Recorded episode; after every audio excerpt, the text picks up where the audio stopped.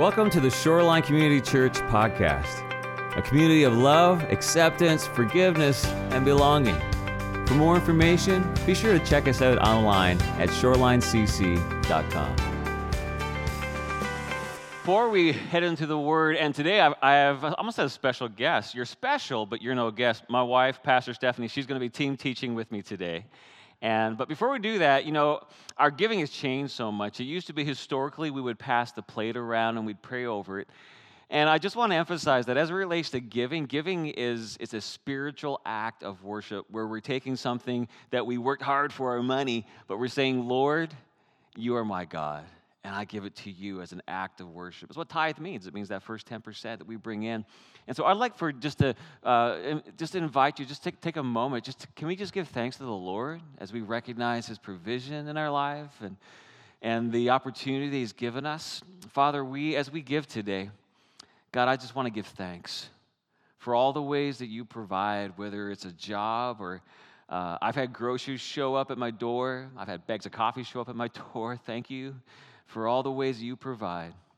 Lord, we recognize everything is from you. You made us, you flow through us, and you provide. And even in the tough times, you teach us that you are a provider as we depend on you. So, Lord, we give now as an act of worship the, the tithe. We give to missionaries, Lord, men and women that you've called to be in, uh, in some of the most difficult, forgotten places of our city, some of the most difficult, forgotten places of our world. And Lord, some of the places that we all see, but the ground can be hard to plant the seed of the gospel. Lord, I thank you for them. And so, Lord, now we give as an act of worship to that. May you use it for your name, I pray. In Jesus' name, amen. Amen. And as you heard, Pastor Tiffany, do you, do you appreciate our youth pastor, mm-hmm. Pastor Tiffany? And uh, she mentioned something in announcements that I just want to bring bring uh, bring attention to. For me, how I give, I just I automated my giving because when I'm here, I'm talking to all of you, and I'm easily distracted. I I love being around people. I get fueled up being around people. So my giving and my missions is automated. But there's there's an opportunity that she talked about in the Church Center app. It just says it says Youth Event Scholarship. And our youth group, we, it, it, it, has grown. As we've been coming out of COVID, we've had so many new people, so many wonderful students. Uh, some come, you'll see on Sunday morning, and some, they just go to youth group. Some of them, they're the only one in their family that goes to youth group. What a wonderful opportunity. But when we have these events like Youth Winter Camp or Youth Camp, things like that, uh, being, I was a church kid growing up, but when I got away from everything, when I got away from my Atari Nintendo, how many Atari Nintendo people out there, right? And I just had a time just to focus on the Lord, away from all distractions. God, I heard God in those moments because the distraction that we're going to talk about here in a little bit was put aside. That's what this is. And my prayer is that there would never be a student that would come into this place and go, I can't experience that because of money because of money. And so today uh, we have for this upcoming winter camp, we have a $1,000 need.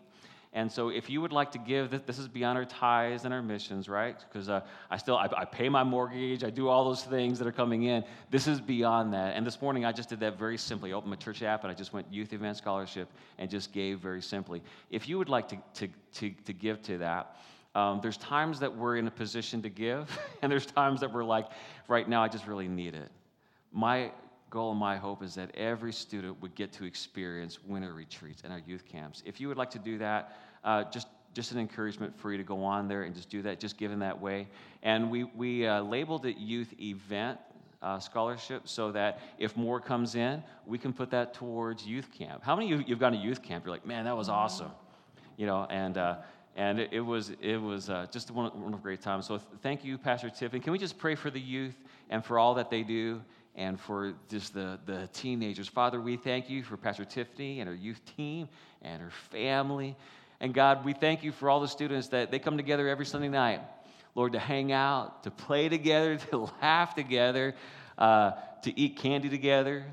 And Lord, but they come together to be reminded there's a God who made them, to re- be reminded there's a purpose that God has given them, and to discover that and to find that, a place where they can bring stuff that they're going through, stuff they're being uh, challenged by, and that they can find this loving, just God, Holy Spirit filled place, Lord, to uh, grow in that. So, Lord, Be with the youth ministry, be with all of our ministers as we give all glory and honor to you in your name. Everyone said together, Amen. Amen. Amen. Well, wow. You hear that? We're going to be talking today about some of the, the frequent obstacles, challenges, opportunities that we face as we think about this, this aspect of prayer in our lives. And one of the things that I love about following Jesus and pursuing him, you know, we talk a lot about our, our mission is to become and to make disciples mm-hmm. of Jesus. And we do that in three ways. And it's not one either or, it's as we gather, grow, and go. As we do these three, these three things in our lives and as we pursue, in that process, we become more like Jesus as we take that mm-hmm. discipleship seriously.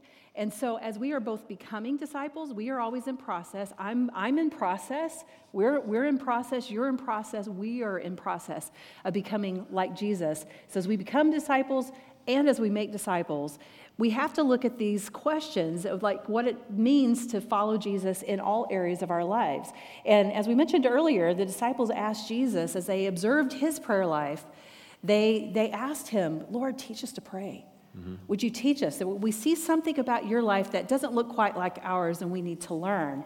And one of the things that's so helpful as we think about this is that there's not just one way, one time a day, on your knees, walking around. There's not a right way to pray. We're just encouraged to pray, to pray according to God's word, mm-hmm. to pray biblically to talk with the Father, to make it a daily part of our lives. But the way that you will encounter God may look a little bit unique from the way that I, you know, because we've all been created in unique ways.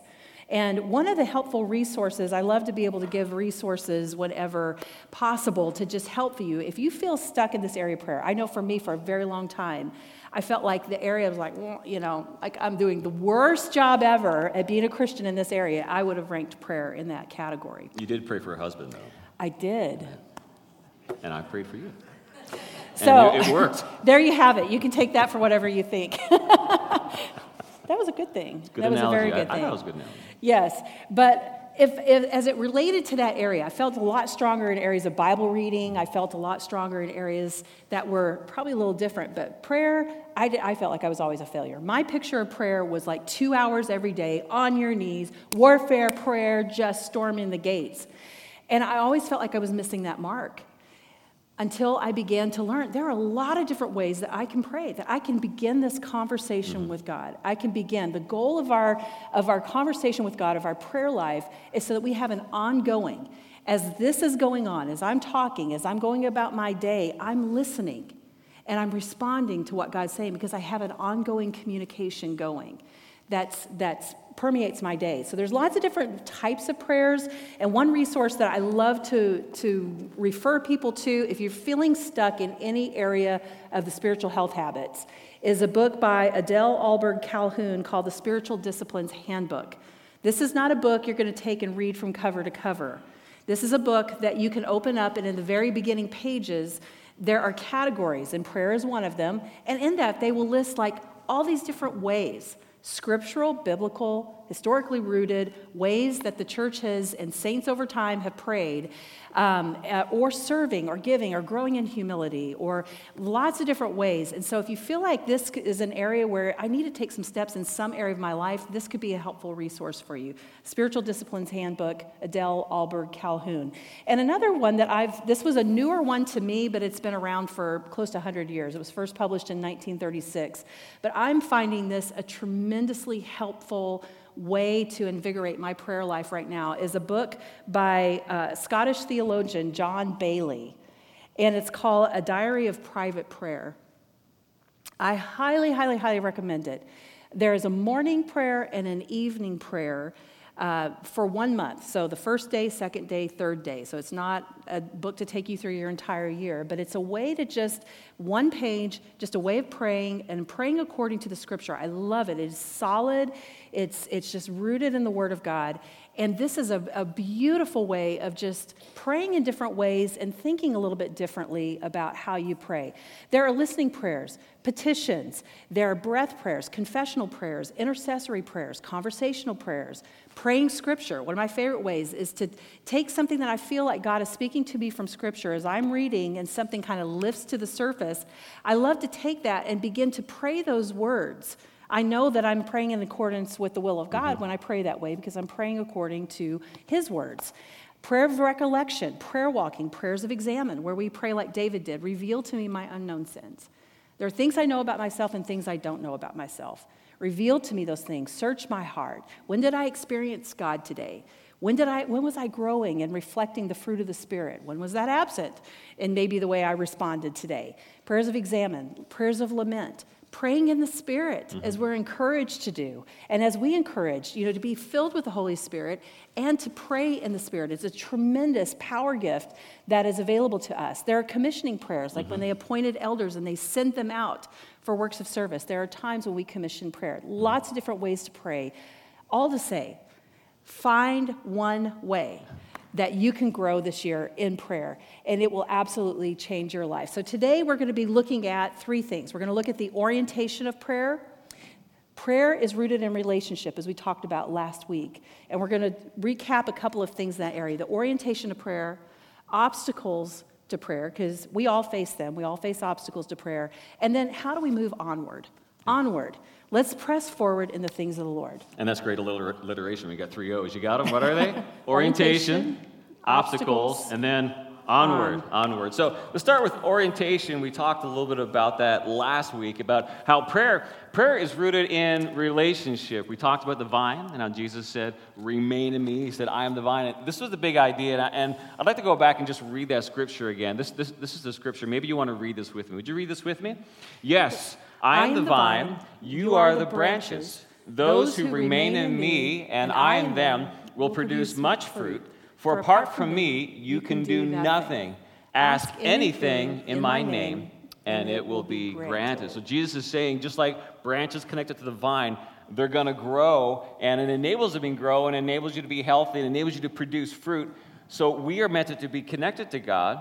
And we're also meant to produce fruit. Everything that's healthy needs to produce fruit. I think that's why so many times, if I'm not seeing fruit, I can get frustrated, right? Where are those markers for me? But it's important to recognize that as we relate to the fruit, as we recognize all of these things, that prayer is the vehicle for this connection that we have to God. Prayer is the vehicle for this transformation that takes place. I mean, that's why the disciples said to Jesus, they said, Jesus, teach us how to pray. They recognized there was something that they were missing, and they also recognized the power that was happening with Jesus that, that, and, just, and just how he walked it through. And I think it's also important to recognize that when we talk about prayer, we're not just talking about saying the right things. We're not just talking about, you know, having all these things, but we're recognizing the power because when they asked him all these questions, when they said, Why can't we drive out the demons? Why can't we do all these things we see you do? Jesus would often say things like, This kind can only come out by prayer. But it's not about just having the right words. You know, there's times that uh, if we have someone who's a brand new Christian and they'll come together and I'll pray over them. And uh, there's times I've had people say to me, you know, you pray very different than how I've heard others pray. And I say, well, that's the Canadian way that we have. Mm-hmm. Um, but, but what, but they, uh, I, I, had, I had one person, uh, new convert, previous, previous atheist, and, he, and his, his comment to me was, he said, You pray like you're just talking to me. And I said, Well, that's what prayer is. I said, The only difference that I recognize in that is that I'm talking to the Almighty God, maker yes. of heaven and earth. And that when I'm talking to him, there's an authority, there's things that God can do that no one else can do. But it's important again to recognize it's not about the right formulas, it's not about phrasing things right. Prayer is that ongoing connection. It's about waking up and taking on his yoke. One of the prayers I prayed this morning is God, Help me to take on your yoke today because your yoke is easy, your burden is light. Dwayne's yoke is messed up, it's heavy, and it's got a lot of junk coming along, right? I want to make sure every day that I get up and I pray, God, let me take on your yoke. Make sure I'm with you, I'm walking in step with you because when I'm doing this prayer, it aligns my life, it focuses my thoughts, but it also it opens up my ears to God, and that's going to radically transform your life supernaturally when you walk in that way, starting your day with it. Because when I'm walking in that way, I'm no longer trying to make things happen. I'm no longer trying to just, let's make some fruit today, but I'm walking with the Lord, the things He's laid out, seeds He's already planted, ground He's already prepared. And now I'm experiencing that walk with Him simply by walking with God, listening to God, and simply obeying His voice and experience it. Then these words of Jesus come alive when He said, If you abide in me and my words abide in you, ask whatever you want, mm-hmm. ask whatever you wish but it's that connection. And that connection is powerful. That's the connection he taught to his disciples. That's the connection he's teaching to us. It's walking with Jesus, being open, being very intentional. But it's hard because anytime that there's a, that such of a powerful connection, that's where the enemy meets us. The enemy's goal is to separate you or to confuse you or to distract you from what God has for you. And that's why I, I, I, believe that prayer is often attacked in so many ways that we're going to talk about it. Because He knows if He can shut down our prayer life, He can shut down the effectiveness of a believer. So we want to just take some time today, just kind of talk about some of those obstacles that we have in our prayer life because we need to overcome these. But it's important to identify them, just like when you go to a doctor, right? If you want to find healing, you need to have a good diagnostic first. What's really going on? So, we're, we're going to talk through some of the obstacles that we have in prayer. So, if the orientation of our relationship with Jesus is to live, to make our home, to be connected to the vine, that abide in me, my words, just to make your home in Jesus, to make your home in God. If that is the orientation to prayer, like Dwayne said, there are going to be a lot of things that the enemy of your soul will try to bring to try to separate and create confusion, distraction. Just to, the goal is to just create distance between you and God. That is the number one goal of the enemy of your soul. Is to create distance between you and God. And the further he can separate you from God, the harder it is to hear his voice. If I'm sitting right next to you, I can hear him quite well. If I'm trying to listen to Saba and Berket in the very back of the room, I might have a hard time listening. Distance separates us. Mm-hmm. So, some of the things that help that, that create those obstacles or that distance between us and God wrong expectations. Yeah, how many of you know there's a very big difference between a spa and a gym? right? If you're expected to go to the spa, and sometimes prayer is like that, it's like, oh, it's refreshing, it just nourishes Well, some people go to the gym and they only go to the smoothie bar. So. Well, I wouldn't know about that. but sometimes that, that if your expectation is, man, I'm going to go, mm-hmm. I'm going to ref- be refreshed, then yes, that sometimes that happens, and sometimes that's a purpose. But sometimes God puts us in a gym because He knows there are some things that need to be worked out. Yeah. Now, if your expectation is to be in one place or another and you find yourself in a different, that could create a little disillusionment or disengagement. Mm-hmm. Sometimes our expectations are just off. And, and, our, and that. Some other things that create um, some wrong expectations, maybe we're in a pruning process. If our home is to live in God, to abide in the vine, mm-hmm. in that same passage in John chapter 15, Jesus says, and he teaches very clearly there are two types of things that happen. He says, for the branches that don't bear fruit, they're going to be chopped. Cut. Yes. They're going to be gotten rid of. You're not going to do that. We're going to, we're going to get rid of that. But there are other kinds of things that happen. For the branches that do produce fruit, what does he say? I will prune. prune. So whether you purge a branch or you prune a branch, either way, you're getting cut. Mm-hmm. And sometimes that is very difficult for us to accept. Sometimes we want to hold on to things that God's saying, it's time to let that go. You, need, you really need to say goodbye to that and not even look back. And there are other times of saying, you know, you're effective in this area of your life. However, we need to make some strategic cuts. And thank God he tends our soul as a gardener. He knows. Mm-hmm. He knows exactly what he's doing. And when he makes those cuts, it, there's still a process. And I know you were even talking this week, Dwayne and I were talking about this. It, it's not that it completely heals over, it's mm-hmm. just it has to seal those places that are cut, just have to seal. And that's part of that process. When we bought our house in 2014, it was a fixer upper. It would put every HGTV show to shame. Um, It had a lot, lot of layers and decades of neglect, um, and it needed a lot of work. Lots of work. We couldn't even get insurance for it. Yeah, we, we had a lot of things that we had to do yeah. to, to get that process. But one of the areas where it was very evident beyond the diaper box in the in the window and broken windows and eight inches of moss on top of you know it, it was it was it was a lot of work um, but the yard y'all i mean that yard was something else the blackberry bushes and the ivy and everything grew all the way up to the back patio we're talking about dec- like decades of feet dozens of feet. It felt like decades. Yeah. There was a chicken coop in our backyard that we could not even see. There was a hot tub. Because there was a, there was a hot tub Back that we there. didn't find out about until Yeah. we saw the disclosure. We're like, did If you a like it, we can give it to you. It's uh, full of vines. it's, it- it's gone. It's long since away, gone. yeah. That's how bad it was. There were things, there were structures, big structures back there we couldn't even see because it was so overgrown. Mm-hmm. And some things we took care of year one. Micah went out with a machete and started, And you know, hacking, and and, Bra- Riley and yeah. Braden. I mean, those those boys just took took that yard to task. And there were some things that happened in year one that were easily cleared. And we started gaining some footing in that in that yard. There are some things that we took care of in year six, like the big tree we've talked about that was rotten mid trunk. It was going to fail, 110 feet high. Mm-hmm. We needed professionals to come in and do that. We couldn't do that work ourselves, mm-hmm. and some of that work took place a year a little bit later. And then last year, year eight, we started taking some more territories. We started actually beginning to shape this because we had to put a lot of effort, just physical labor, into our house. Mm-hmm. So now we're turning that attention. All to say, there are some things you're going to take care of, some things you need help with. There are going to be some things that are going to be taken care of immediately, and some things that are going to take time. And that process of purging, pruning, is essential to our faith, but sometimes can be a little hard to accept at times. Yeah, so you've got to have, got to have that expectation going in. It's going to be a steel stream. Sometimes it's going to be a war room. Sometimes it's going to be pruning. And uh, all those things are there, so just expect them. I think another big distraction we have with, with prayer is distraction. And one of the number one distractions that we have, anybody ever heard of one of these before?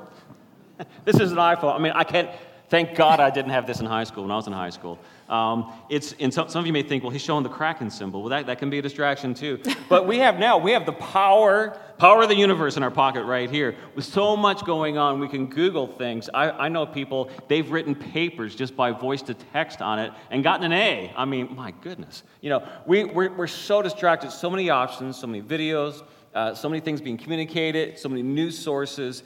And I mean, for me, I think even in this prayer fasting, you know, when I've talked about fasting to, to people, there were people that were more scared to give up their phone than food. Mm-hmm. Food, that's easy. Giving up my phone, dear me, how do I function without that?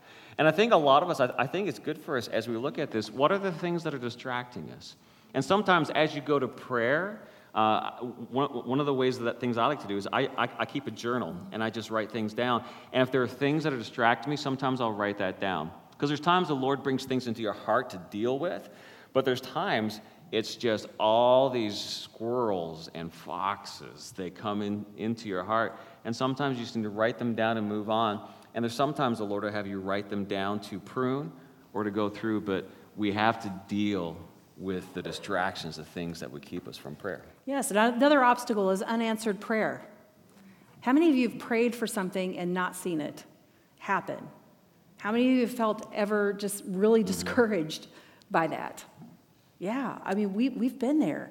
Sometimes we give up when we think our prayers are not being answered. And as we, as we were talking about this, I was reminded of the scripture in Daniel 10, where Daniel is taking three weeks. He's had this revelation that something hard is going to happen, and he begins to pray. We hear about this famous Daniel fast, mm-hmm. um, where he sets aside the delicacies and the meats, and he begins to pray intently for three weeks asking for God to, to show him more, to mm-hmm. answer his prayer, for, for God to relent. And sometimes we need to be reminded, just like Daniel, this can be a process. So for three weeks, he's praying and fasting and not thinking he's experiencing breakthrough until day 21, when an angel appears to him and says, Daniel, don't be afraid. Don't be mm-hmm. afraid. And he says, God, from the first day, from the first day, from day one, that you set your heart to understand and to humble yourself before God, your words were heard. From day one, your words were heard when you set your heart to understand and to humble yourself. Things are happening and developing in the spirit realm, and sometimes we don't always see it in our everyday lives. But we have to persevere in prayer. We, we pray and we do not give up. That's why Paul encouraged us to pray and to keep on praying and keep on praying and to keep on praying in Philippians.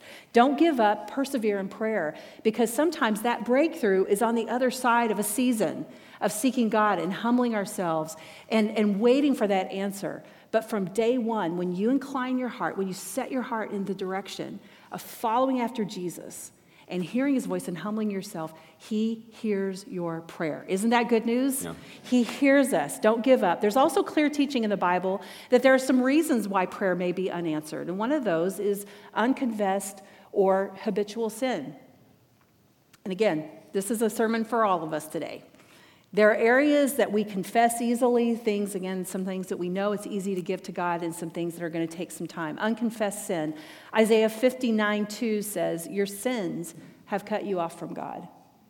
Maybe you're not feeling heard because you're choosing a pattern. You're falling into a pattern. And it's not that God's grace is, is not sufficient to cover it, He absolutely does. But it requires cooperation on our part to turn to mm-hmm. dismantle those old patterns and to begin to follow him. Isaiah 1:15 says, "When you spread out your hands in prayer, I will hide my eyes from you. Even though you multiply your prayers, I will not listen because your hands are covered with blood." This, this aspect of confessing sin, turning away from habitual sin, is really important. One of my favorite scriptures on this is Psalm 66 18. It says, If I had not confessed the sin that was in my heart, the Lord would not have listened the Lord would not have heard me if I had not confessed. Sin has to be dealt with, but here's the greater promise found in 1 John 1 9. And this is one I have leaned into many times. But if we confess our sins to Him, if we confess, He is faithful and just to forgive us our sins and to cleanse us from all wickedness. Can we say this scripture together? Yeah. For some of you, this is the hopeful word that you need to hear today. God can forgive. Yes. You're not stuck in a hopeless pattern. God can and will forgive you. Can we say this together? Yeah. 1 John 1 9. But if we, we confess, confess, our sins to him, he, he is faithful and just to forgive us our sins and to cleanse us from all wickedness. This is a great place to remind us what repentance means. Again, mm-hmm. we confess, but then we begin to tear this down. It's that ruthless dismantling of what got me there, as John Ortberg talks about. It's about mm-hmm. reversing the patterns yeah. that got us there and surrendering to the only power there is only one power that has the power to break the, the sin in your life, to break the patterns, the addictions in your life, and that is the power of the blood of Jesus. That is it. And so as we turn, He will do the work. Because again, this is about reconciling relationship, and this is true for anything, right? If I if I did something against Stephanie, and then I show up and said, "Hey, you ready for a date tonight?" She's like, "Wait a We're minute." We're gonna have some things to work out. we got some things to work out. That's because every relationship begins with health, and as it relates to sin, it's just it's dealing with the things that are getting in the way of relationship, the odds. You know, now as it relates to Stephanie, we have both things to confess. The thing with God is He is perfect, I am not, and it's this confession but he's the healer and the savior. Yes. So let's just let, us let, just uh, let's just deal with it and just move on. So um, so it's important to deal with that. Uh, the other thing that we talked about a little bit last week was wrong motives. Sometimes our prayers aren't answered because our motives are messed up. James talks about this. He says, "You do not have because you do not ask." And you ask and you don't receive because you ask wrongly to spend it on your, on your passions. And he says, You adulterous people, do you not know that friendship with the world is enmity with God. Therefore, whoever wishes to be a friend of the world makes himself an enemy of God. So, this is a reminder that as it relates to God, God, God provides for his purpose, right? He has a purpose for all of our lives, and his provision is directly connected to that purpose.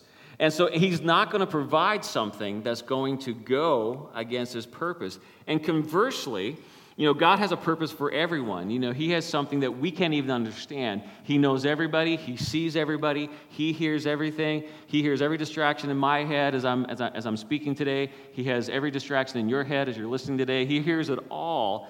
He's not going to give me something that's going to hurt you, right? And He's also not going to give you something that's going to hurt me.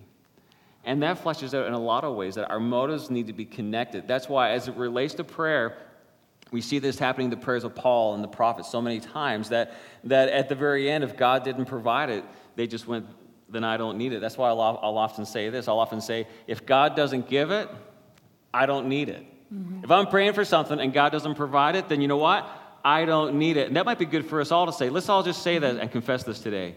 If, if God, God, doesn't, give it, it I, don't, I need don't need it. One more time. If God doesn't give it, I don't need it. So I need to walk in trust that everything I need, His hands provided because He's faithful. Yes. And then also a lack of faith. Yeah. Throughout the discipleship process, when the disciples were worried about food or storms or any just those practical everyday things they ran into, they ran to Jesus scared, and Jesus' response is, Why are you afraid? Mm-hmm. Why are you afraid? You have so little faith. Matthew 8 26. Jesus often referenced their level of faith when they hit obstacles because this is what Jesus talked about in Matthew 17 when he healed the boy of, of the demon. I know you love to, to share that a lot of times. It's like, what? I, I, love, I, I love sharing about demons, right? What the? no, it's, but no, in this, I, I love it that in that, you know, this is a very practical, real thing. I mean, we're dealing with deep hurt and, and, and so many things. And even in that day, that we were, uh, were children were monetized in this way, just massive abuses going on.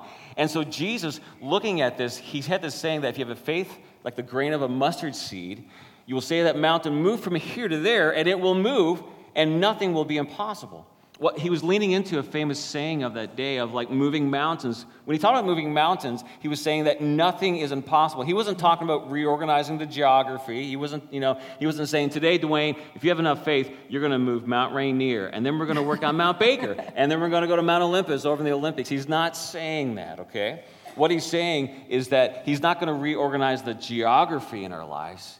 He's saying that I'm going to do the impossible within the geography in front of you. Mm-hmm. It's a big difference, isn't it? Right? And sometimes we just want to say, God, just move everything to the side, get everything out of the way. And there's times that I've seen that. I've seen him do that. But most often in my life, the mountains are there. How many of you have mountains in your life mm-hmm. today? The mountains are there, the geography is there, but he's saying, you know what? I'm going to enable you to move and to walk and to overcome. And it's, and it's a process because this is the aspect of faith that we talked about. Because when Jesus talked about this, this faith of the mustard seed, he was talking about two primary things that we see later in Scripture.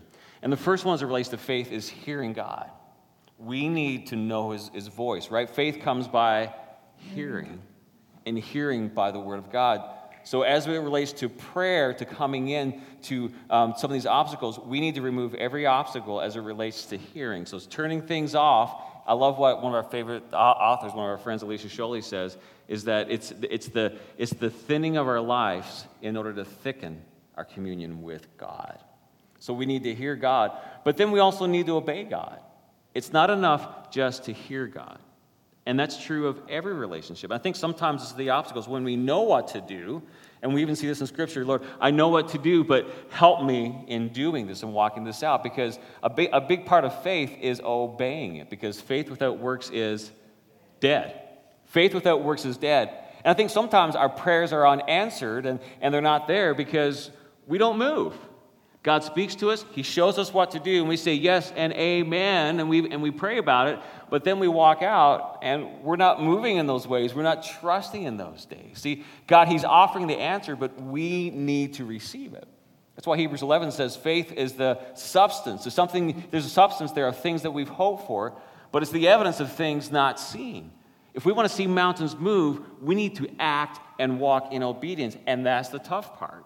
When we moved back to Seattle back in 2014, we, we, we, moved. We, we didn't know the house that we were going to live in. We, we didn't know what the provision was going to look like. We didn't know a lot of those things that were going to take place, which is very unlike me. I want the Excel spreadsheet laid out. I want the plan laid out. I want to do all this reconnaissance where I can go out and see it because I have four kids that I'm responsible for. And then I'm going to stand before God. How did you do in raising them? I have a family, I have responsibilities.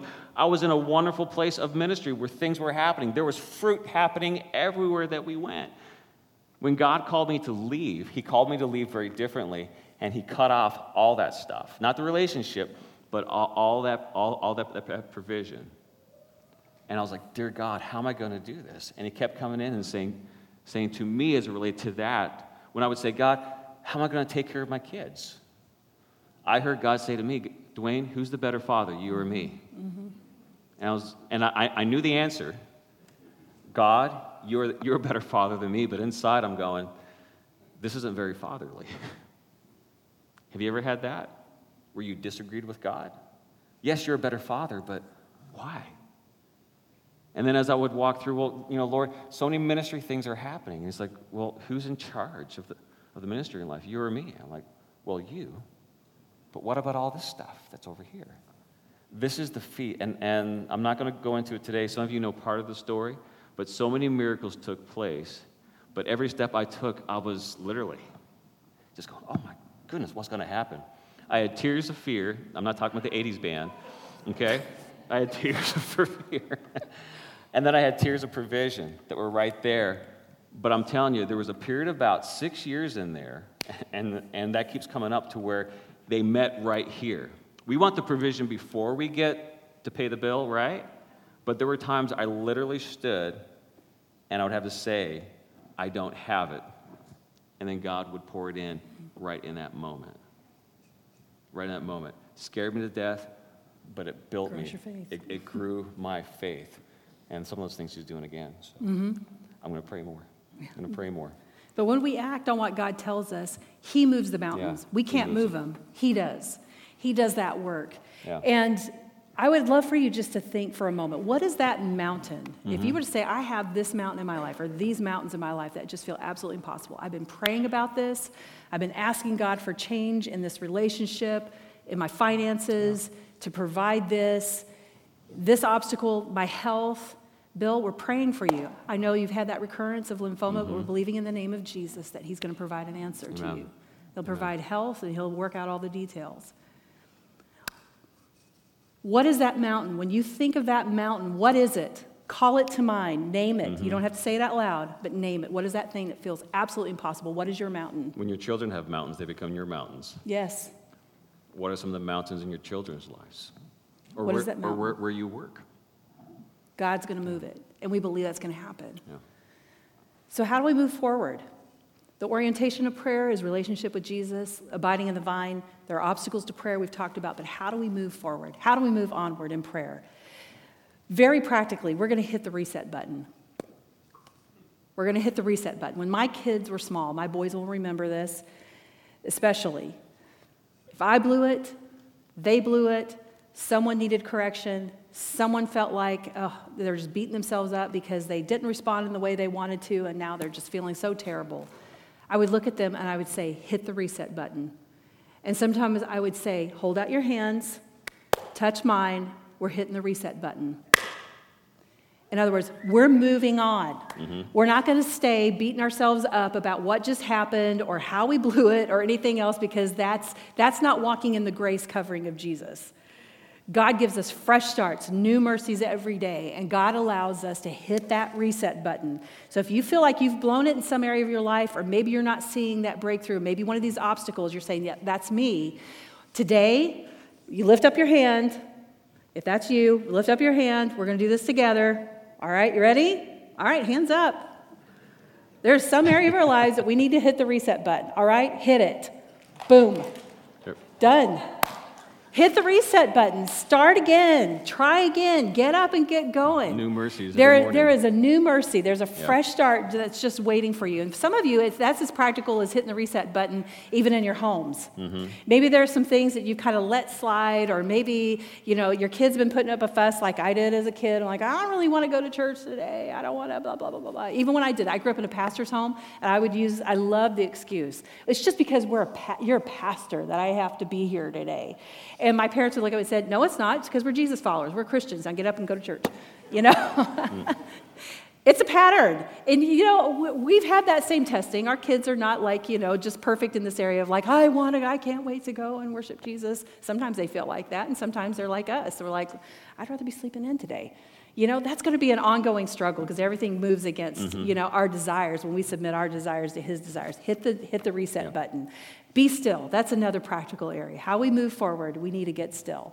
I love the scripture in Psalm 46:10. It says, "Be still and know that I'm God." If you want to know who God is, if you want to know the power of God, if you want to the peace of God, if you want to see those things happen and change, you've got to get still and know that I'm God. I love the, the Hebrew mm-hmm.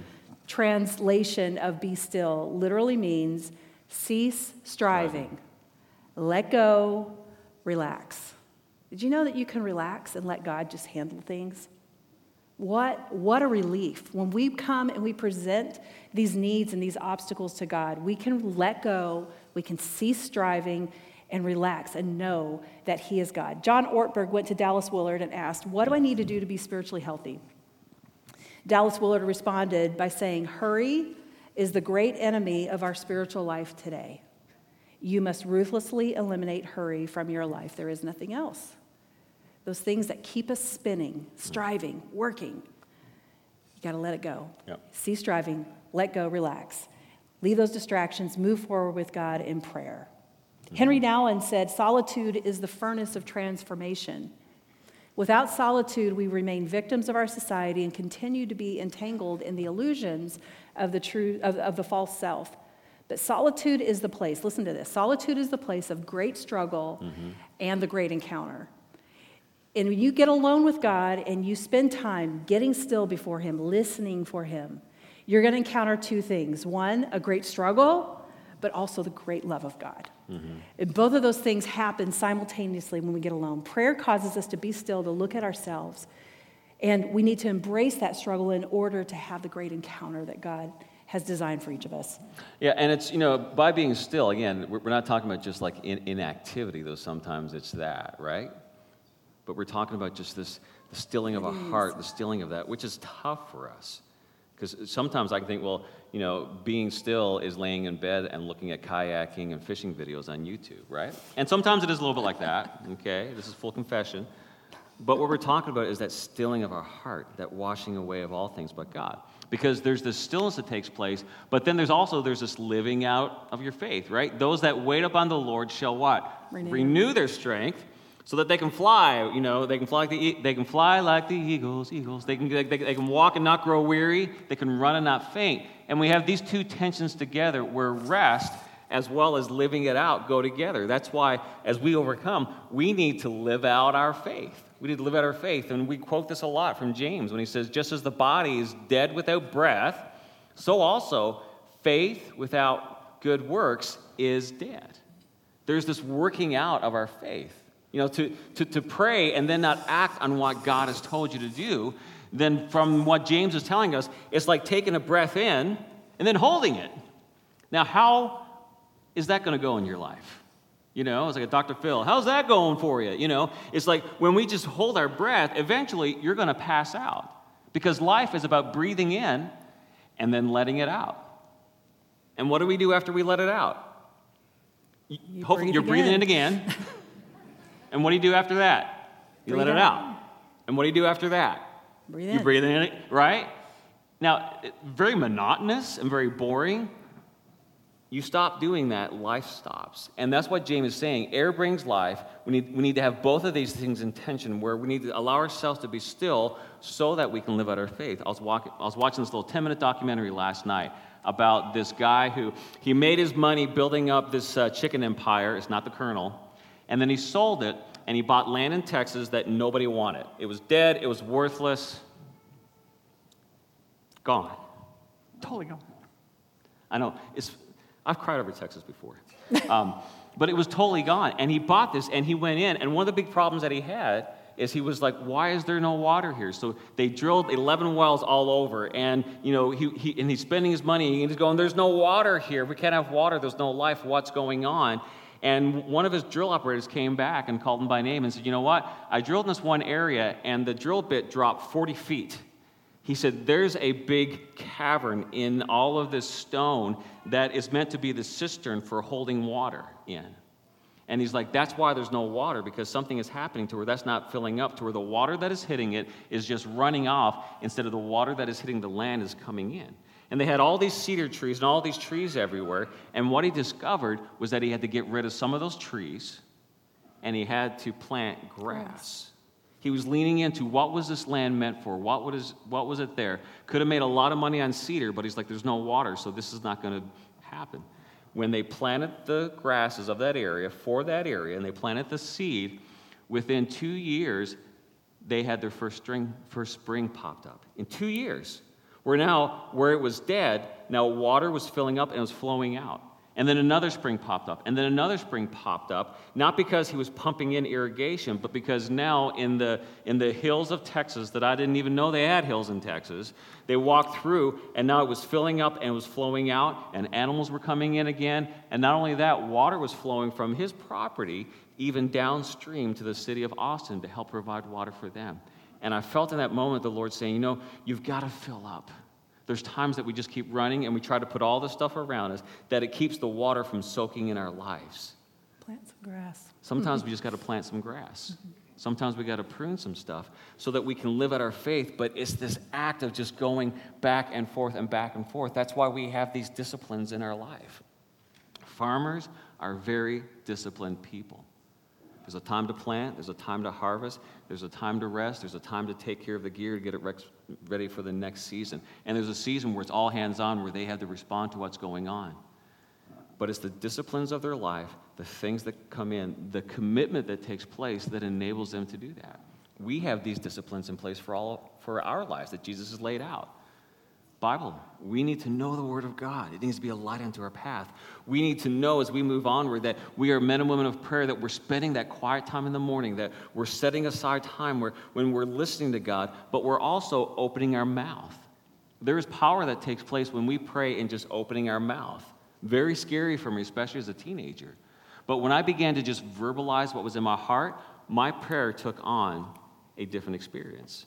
Now, I didn't have to be like, you know, brother, bro, Brother Joe over here, who was just very loud and demonstrative, that was not me, especially when I was in high school. But as I just began to speak things and just say things, there was something that was taking place because now I'm not just thinking the words, I'm committing to a word. I'm putting it out there. And Stephanie's hearing it, and my kids are hearing it. People around me are hearing it. I have the discipline of prayer, I have the, the discipline of gathering together.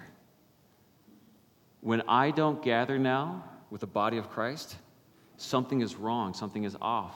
Because I need to hear how you're doing. You need to hear how I'm doing. We need to encourage each other. I have this time set aside, whether I'm a pastor or whether I'm not a pastor, that I come together and I be here. We need these disciplines. We need to fuel up. We need to see what's going on because the Lord is doing a work in us. And these are all the disciplines that feed into. I love the story of D.L. Moody when he, he was speaking with this, this pastor, Pastor Henry Varley. And he was talking, talking about, you know, he was, he was a young pastor and just, just really wanted to do great things for God. And these are the words of, of Pastor Henry Varley spoken to D.L. Moody as he was going to Chicago. He said to D.L. Moody, he said, The world has yet to see what the Lord will do through someone who is fully committed to God. The world has yet to see what the Lord will do through someone who is fully committed to God. And then D.L. Moody followed up by saying, God, let that person be me. Let that person be me. Is that your prayer this morning? God, that that would be me, my heart, my mind, my soul, mm-hmm. fully, 100% committed to you. No looking back, no pulling back, no more excuses, just walking and trusting. That's the life of Peter. That was the life of Paul with all their failures, just fully committed. God, help me bring this back into a line as I walk with you. As I walk with you. As we conclude today, um, I was reminded of this illustration this week uh, as I was listening to a podcast, and I thought it was such a great, great one for our time together. If I told you that next week we're going to go on a vacation, we're going to go to Hawaii, we're going to go to the beach, we're going to go to Disney, and then I started telling you about all the ways we were going to get there. The car that we're going to rent is going to be big. The tires, amazing. You're going to be 15 hours. You're going to be so comfortable. You're going to be riding 15 hours with your with your siblings. Mm-hmm. And I told you about all the different ways about how you were going to get there. But I told you nothing about the destination. How excited do you think you would be? It's going to be a comfortable ride or a terrifying ride. Both. And we'll get there. Now, how different would that be if I looked at you and I said, once we get there, wait till you see your kid's face light up when they walk through those gates of Disney.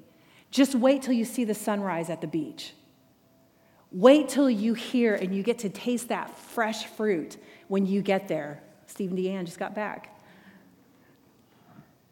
If I told you about the destination and I said, this is what awaits you if you do that, don't you think you would be willing to endure the car ride? Mm-hmm. That's what the spiritual disciplines are. We're not encouraging you to pray, read your Bible, get or uh, come to church.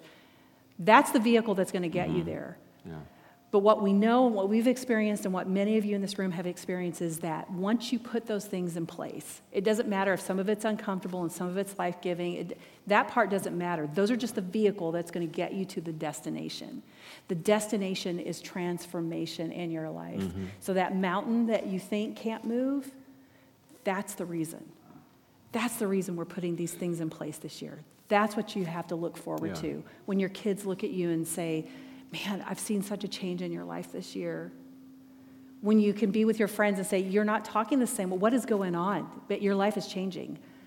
You have a piece about you that I haven't seen in all the time that I've known you. Or your financial situation reverses. Those things in your life that you think are impossible with God's help and putting these disciplines in place along the way, these are going to be the, the, the, tools that God will use and the Holy Spirit will use to bring about transformation. And that's what you have to look forward to. Yeah. That's what you have to look forward to. Yeah, it's, it's all standing together this morning. It's, it's all standing together this morning as we walk through. And we want to head into response. I know that we've gone a little bit long. Stephanie and I have a lot of practice talking with one another. And uh, thank you for joining me today. Um, but as we walk through, I believe there's a lot of healing that needs to take place in this room today. And you know, when you go to a doctor, before the doctor does anything or says anything, he or she recognizes that there needs to be a good diagnosis. And the doctor begins to ask, How are you feeling? Where, where does it hurt? What are you experiencing in your life? And as it relates to this, and I'd encourage you to even write, write them down if you have a note taking app in your phone or just take a card in front of you, not to turn in, but just to keep for yourself you know, as the worship team even now begins to play, just ask yourself, you know, what obstacles are getting in the way of my prayer life? What are the obstacles that are getting in the way? Is it, you know, is it unconfessed sin that I need to deal with? Is it frustration? Are there, are there frustrations that are taking place? Are there, what are those obstacles? Is it time? We outlined several of those. Is it wrong expectations? Is it, I've been asking God for this and He has not answered. In all these things, the Lord says, bring it to prayer. I'd encourage you to write this down and to pray. Maybe you want to kneel where you are. Maybe you want to. God has healed me a lot on these very steps. Maybe you want to be so bold as to say, you know what, I want to head in this year. I, I, I just want to deal with it. And you want to come forward. You want to kneel here, or you want to pray with someone there. You want to go to a prayer wall. But just do that. And then ask yourself, what would my life look like if I were fully committed to God? I didn't say if you're a Christian. I'm, I'm a fully devoted follower of Christ, but there are areas of my life that need to be surrendered to God, that this hurts, habits, and hangups. That I need to say, God, I'm, I'm going to turn off this. I'm going to turn off social media. I'm going to turn off Netflix. I'm going to turn off all these things. I'm going to turn off whatever the distraction is. Maybe there's a relationship that God's saying it needs to be done. That's a distraction in your life. And then what are one or two things that you can do to hit that reset button Stephanie talked about? Setting a time every day. Be faithful to gather like we're doing. Maybe it's joining a group where you can get with people and just work this out and grow in your faith. Maybe it's inviting somebody. You want to be excited about coming here? You'll invite your friend because then you're like, Pastor Dwayne, don't blow it today. I brought my friend. don't say anything weird. All of these things. What does that look like for you today? And before you leave, write those down. Share them with somebody. Here's something I'm doing. Would you help me walk in this? Can we do that? So, Lord, we, we commit it to you. You told us everything in prayer to come to you. So, Lord, as we just take these few moments to respond, God, I pray that you would reveal obstacles that we know and obstacles maybe that are hidden from us, things that are getting in the way. Show us as we walk. Prayer is the vehicle, that relationship with you. So, Lord, help us today in your name. Every day, every moment, every hour, God, may we become more aware of your presence that's everywhere and is in us. But your word says that your eye goes to and fro the earth, looking to move in the hearts of those who are committed to you. And God, may we, like the D.L. Moody said, yes, let that be me. Let that be me. But I recognize it's in your strength, your power, and that I need to decrease so that you can increase in my life in the world. So do your work in us, I pray. In your name. Everyone said together? Amen. Amen. And as you leave today, be sure to do uh, the pray without ceasing, being responsive, and to tell your story. Whatever God is doing, someone was sharing about how they were in a grocery store and somebody was just following them around because they sensed something different, and it opened up this wonderful opportunity, right? So if someone's, uh, someone's next to you, don't, don't think they're just trying to steal your apples over there. Maybe they're, they're experiencing something from the Lord, so be doing that. Also, next, again, next week, we're beginning a new series on hope. Going to be talking about a lot of things, but one of the things we're talking about is mental health. And on February 5th, I'm excited. One of the things that I prayed for uh, last year is I was like, Lord, would you open up a door where we could have a counseling service here at Shoreline Community Church? And we, uh, we, we, came in contact with Gateway Counseling. It's, uh, I think, Gateway. Yeah, gatewaycounseling.co. And Mario White, the director of that counseling service, reached out and said, We have someone who's looking to set up an office here. And uh, and the Lord has just been opening up that door for us where she is here. They're going to be here on February 5th. I'm going to have a great conversation with Mario. We're going to talk about mental health, what it looks like. This is a Christian counseling service. And already just hearing about so many wonderful things. And if you're looking for somebody, we encourage you to reach out. You can contact our office, it's confidential. And, um, and uh, we need someone to talk things through mental health is so important and it's so challenging. And I want you to know, as your pastor, there is no shame. There is no shame. We've needed, I've gone to counselors before, and I thank and praise the Lord for that. So there's no shame reach out, reach out. We'd love to help you. So uh, be sure, be here all the weeks, but especially on the fifth. especially on the fifth. We'd love to see you every, every, every weekend. This is our benediction as we say this. Let's say this together. May the Lord bless you and keep you. The Lord make his face shine on you and be gracious to you. The Lord turn his face towards you and give you peace.